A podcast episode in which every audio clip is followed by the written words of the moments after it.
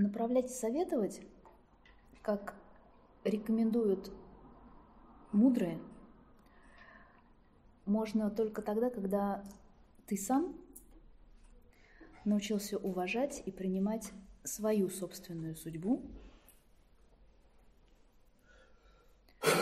быть благодарным каждому событию и каждому человеку, который приходит в твою жизнь.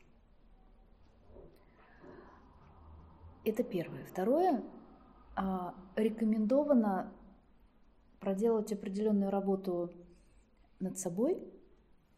Вот сегодня мы поговорили благодаря сначала Ане, потом Тане. А, минимальную работу по а, самоизучению для того, чтобы узнать себя, чтобы суметь отличить. Ты сейчас хочешь это сказать из своего опыта, ты сейчас хочешь это сказать из, своей, из своей личности, да? или это действительно э, какая-то помощь и какое-то направление, которое исходят из, э, из какого-то другого источника. То есть, то есть прежде чем кого-то направлять и кому-то советовать, нужно понимать, что и почему ты делаешь. Сначала в своей жизни. И когда ты это поймешь в своей жизни, то тогда тебе без труда будет понятно, что ты можешь другому человеку сказать, а что нет. Потому что ты ясно будешь понимать степень его ответственности, что он должен спросить, попросить и взять сам, и что ты можешь ему дать, намекнуть, направить или даже дать золотой пендель. Понимаешь? Ты так как, хоть как-нибудь мне дай знать, что... Я пытаюсь свою ситуацию вложить. А, ты тогда просто задай ситуацию мне будет проще отвечать, потому что гипотетически, теоретически я могу сейчас тут, знаешь, у нас ночи белые, мне сказали. Я вообще на консультацию к вам записалась как раз поэтому, я хотела в общем, а потом уже сообразить это лишние дни, ну, что много времени а, ну, тогда да. А, тогда это, если это частный вопрос, то лучше в таком контексте.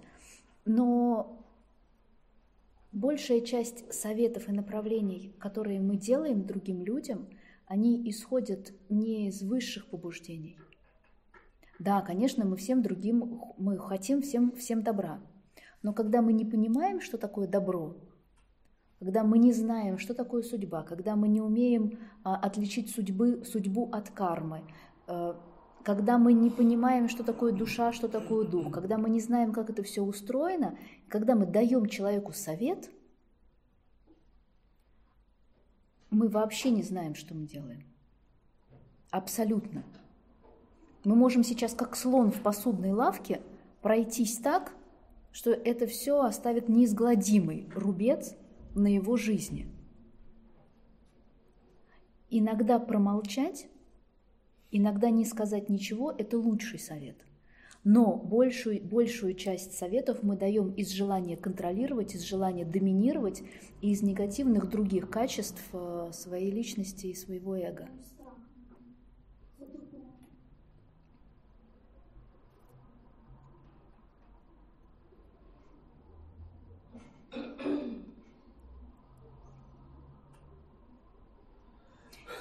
Иногда порой. Но большую часть времени большую часть советов мы даем все-таки потому, что мы думаем, что мы точно знаем лучше него, как для него будет лучше. Как для лучше для его судьбы и для его жизни. Мы такие маленькие башки в этот, ну, в смысле башки это божок, да, от слова божок. Башки, баш, башки. А? Божки, да. И сидим там и ковыряемся в чужой жизни, в чужой судьбе. Вот тебе ну, лучше вот сюда прийти. Вот давай, иди. Такие пухлые такие. Это большая часть советов, которые дают люди. Потому что мы не знаем, что сейчас человек проживает. Возможно, он сейчас проживает наилучший свой урок своей жизни, проходя через просто катастрофическую боль, через нереальные невыносимые страдания. То, что сейчас в его жизни, это просто, по нашему мнению, это просто атомная война, и он сейчас сам эту атомную войну создает, и он ошибается везде, где только можно ошибиться.